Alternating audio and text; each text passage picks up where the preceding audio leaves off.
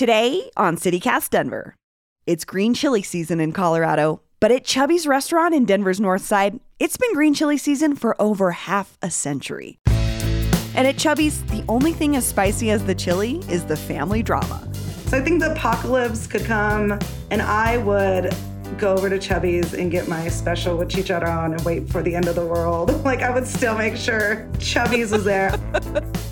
CityCast Denver politics and green chili correspondent Justine Sandoval is on the show today to dive into the complicated legend of the Cordova family and why their green chili is worth fighting for. Today is Wednesday, October 5th, 2022. I'm Bree Davies, and this is CityCast Denver.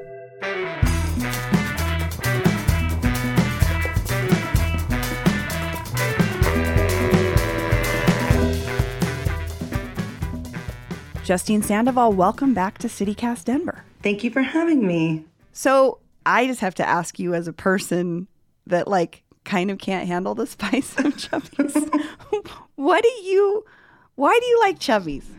Well, I think part of my love for Chubby's is just being a North Side girl. Born and raised in Northwest Denver, and Chubby's has always been a staple, a treat, an indulgence. Something that, you are excited to go. If you're doing a Chubby's run, everybody has something to put in their order. And you always respect the person who's willing to go in and do the actual order and the run for you. So there's this whole culture around Chubby's. And I think, the food is delicious. In my opinion, I love Chubby's. But also just, it's such a part of the culture of Northwest Denver that it's just really been ingrained in who I am.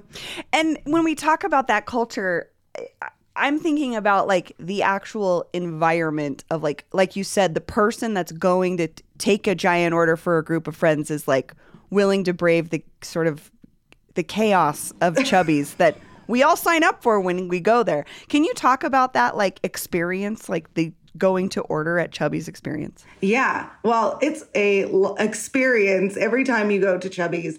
And there's been different variations of the building throughout the years. My parents always tell me that in the 70s, it was just a walk-up window. So everybody would go up to the Chubby's walk-up window. They would order their food and go over to La Raza Park and hang out at the park. So it's always been kind of something that people have done throughout the years. And then while I was growing up, and until recently, Chubby's was more of it was like a shack. And you would go in. It was tiny, but you could go in. So tiny, yeah. So I think there was definitely more kitchen than there was waiting room. And so it was a little waiting room, and you would go in. And I always called Chubby's the great equalizer of Denver. It's the only place you see gangbangers and cops waiting side by side to get their food. Or you see girls leaving the club and people in business suits, all waiting to get Chubby's, packed in that little room. And so recently they've expanded in the last few years to have a bigger building, and the old original building was knocked down, and now they have a parking lot and places to sit down and eat. So yes, Chubby's has been through some changes, but most of it stayed the same. And what's funny to me is even when you go into the big one, it still has this chaotic feel where you're who's in line to order? Who's waiting? What is going on? What? I don't even know if my number's correct. It's translated that chaos to this bigger space. I always say there's no rhyme or reason to the system at Chubby's. And the funny thing about that is a lot of us from the neighborhood had thought, oh, they're going to finally expand Chubby's. It's going to be bigger. We're not going to be in this waiting room, and they're going to have a different system. Our expectation is that the process was going to change, but it was exactly the same. And even the way they set it up, you still cluster up in the front, and it still reminds me of the old Chubby's in a lot of ways. I always can tell a first timer when I'm in Chubby's because there's no pattern, no numerical pattern to how they call the numbers. And you'll hear them calling 12, 247, 3. And they're I think they skipped me. There's actually one story. I was in Chubby's one time, and there was a guy sitting there, and he looked so confused, and he turned to me. He was I think they skipped me. And I was no, no, no. You have to listen. Because there's no order. you just have to listen. So that's always like one of the unique experiences of going to Chubby's is it's chaos. And that's part of the fun of it too. It's always a reunion for me when I'm in there. You always see at least, 3 or 4 people, everyone coming in from somewhere to get their special with chicharrón. That's my order. Yeah. Tell me your Chubby's order. So my order, I always get a handheld special, and that is beans, cheese, green chili, and I add chicharrón. Not smothered. I like the handheld, but many people prefer the smothered. And then, of course, smothered fries. Sometimes when I'm feeling wild, I'll get meat on them, but usually just plain, small chili cheese fries. So, Justine, we sort of sent you on this mission to find out more about the Chubby's backstory and what's going on because you're so familiar with it as a patron and a person from the neighborhood. What did you discover in your search for information on Chubby's? So, Chubby's was started by Stella Cordova, who is a Northside legend. Grandma Stella, some people would call her. But yeah, Stella Cordova was born in southern Colorado, like most of us here in Denver. Most of our history starts in southern Colorado. I believe she was born in Walsenburg, and she had met her husband working on farms in Greeley, and then they moved to Denver in the 1950s. Stella was working different jobs in Denver, and she had saw a cook wanted sign at a restaurant on 38th and La Penn, which was that is why there's the burger drive-through connection, because it was a burger drive-in. Because the official name is like Chubby's Burger Drive-In. Yes, that's the official name, Chubby's Burger Drive-In, and that's because the original location was a burger drive-in. And so there was a cook wanted sign. Stella went in and started working there, and they just weren't selling burgers. So the owner decided to jump ship, and I think he sold it to her for like $2,000 and let her make payments on it. So she couldn't pass it up. She took it over, started trying to sell burgers, still not selling burgers. And then that's when she decided to add the Mexican food into the menu, tostadas and burritos and green chili, which was very specific to a lot of people living in the neighborhood. And it's interesting because at that time, I believe she took it over in 1967. So that time, the neighborhood was starting to shift from a predominantly Italian neighborhood, and lots of Chicanos were moving into the neighborhood to work in a lot of the factories that were downtown near like I-70 and I-25 corridor. So families were moving in, and it was like the only place to go get Mexican food in the neighborhood. So it became the staple for people moving into the community. Doesn't that blow your mind? Like, you and I grew up here in the 80s and 90s, and like that, my family went to the North Side to get Mexican food, but yeah, that was relatively new. It was like only a couple decades before did that not exist in the North Side. So it makes sense that like Chubby's is like the root of that part of Denver. Yep. Stella saw an opportunity there, and it was the right choice. She gave the people what they wanted, and they have been serving spicy green chili since. So Stella passed away in like 2009, I believe. And she was 100. Mm-hmm. And she worked at Chubby's until she passed away. Oh, yeah. She was always there. I remember as a little girl, her being in the kitchen, standing in the back with her apron on, always there in Chubby's. That is amazing. And I'm thinking of this story that I read from Westword from a couple years before she passed away by Adam Cayton-Holland, sort of talking about the Chubby's empire. But at that point in the mid-2000s, there was some family drama around who was going to take it over or who was sort of next in line. And then we have to talk about the fact that there's Chubby's Burger Drive-In, and then you may see other Chubby's across the state. What's going on with those?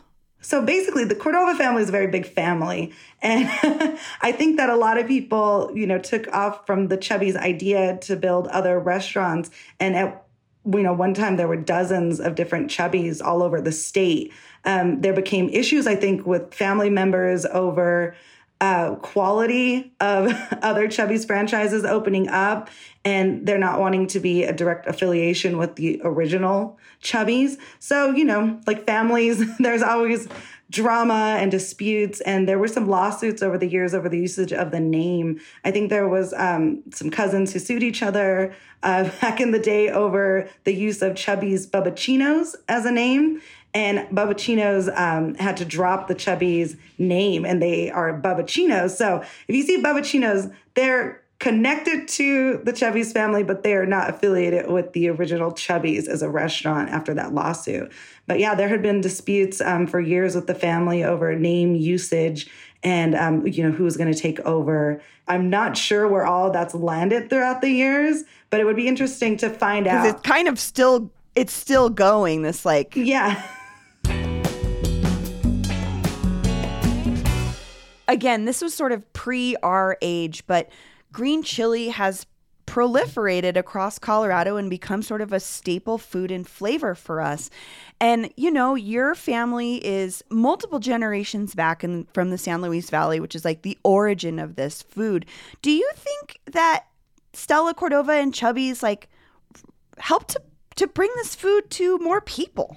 Oh, definitely. So many, entrepreneurs that came from Southern Colorado and opened restaurants here brought amazing, delicious green chili gold to the rest of Denver. Yeah, and I think it's such part of our cultural identity.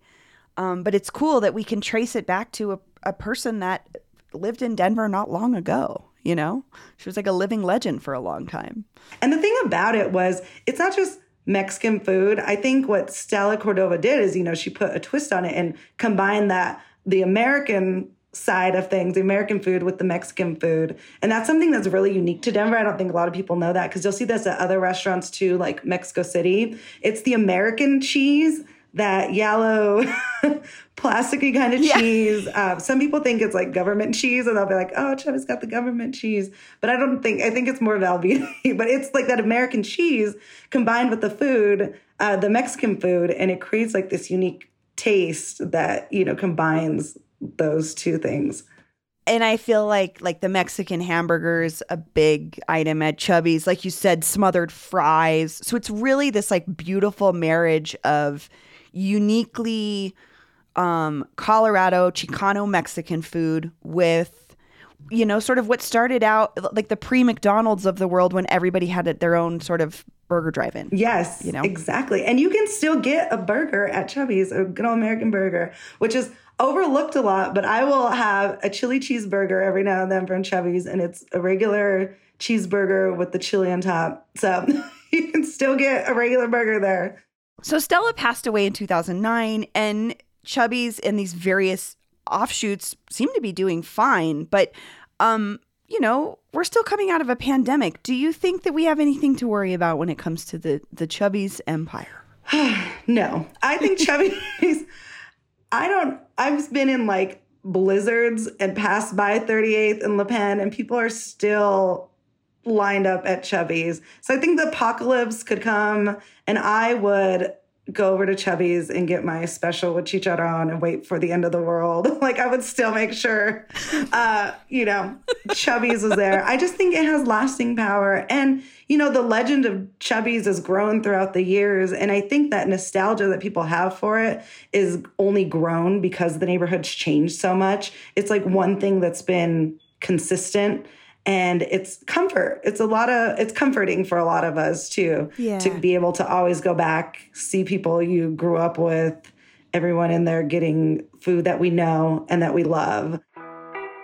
There's just so few places left that really have that north side, feel and draw enough to bring folks back to the neighborhood. Yeah. Like, you got to have some good stuff in there to get people to come all the way back when their neighborhood doesn't look like their neighborhood anymore. But Chubby's, I think, will always be Chubby's for life. I love Chubby's. I'm gonna have to go right now after this and put in my order. I was like, this conversation made me so hungry. Well, Justine, thank you so much. This was so fun. Yes, my pleasure. And here's what else Denverites are talking about. redevelopment in Sun Valley. Because on Monday, City Council approved $10.3 million in tax financing for new streets and infrastructure for the neighborhood. According to the Denver Post, the money will replace some of Sun Valley's streets with a more traditional grid, among other improvements. Their decision comes amid a years-long effort to redevelop one of Denver's poorest neighborhoods, so you know it's a controversial one. We'll be following this story as it literally develops. And finally, the global meatpacking company JBS is shuttering their Denver plant-based protein subsidiary Planterra after only 3 years in business. According to the Denver Business Journal, this means 121 people will lose their jobs in December. When our producer Paul Caroli interviewed Planterra's CEO, Darcy Mackin, on the show earlier this year, she indicated that they've been struggling to compete with some of the more established brands like Impossible Foods and Beyond Meat. Overall sales of plant-based proteins seem to have plateaued in 2022 as well, after a wave of interest in 2020 and 2021. But I'm guessing this also has something to do with people not wanting to buy plant-based protein from the world's largest meat producer. I'll drop a link to that episode in the show notes if you want to hear more. That's all for today here on CityCast Denver. If you enjoyed the show, why not take a minute to tell the Cordova family about us? Rate the show wherever you get your podcasts and subscribe to our morning newsletter. We'll be back tomorrow morning with more news from around the city. See ya!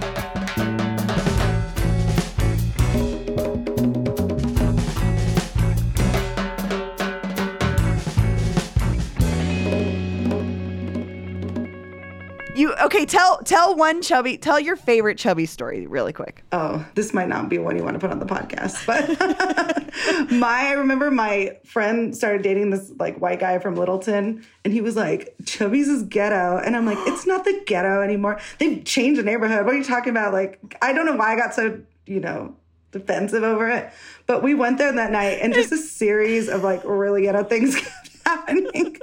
Like, this guy came out and he thought I was like talking stuff about him, and I don't even know who he was. I wasn't even talking to him, and he turned around and he was like, "Hey," he's like, "this is old school Northside, bitch." And I was like, "Well, take your old ass home. This is I'm young Northside." And he was like, "See?" And then all of a sudden we're sitting there and this car pulls up into the 7-Eleven across the street. All these guys get out and they start like screaming like, "Oh my God, we got maced by the cops."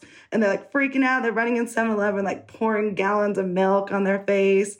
And her boyfriend's like, "See, this is crazy around here. People are getting maced." And I'm like, this is just a wild night. So we're walking back to our car and we parked over by the liquor store. Cause then you couldn't, there was like no place to park in the old Chevys. Yeah.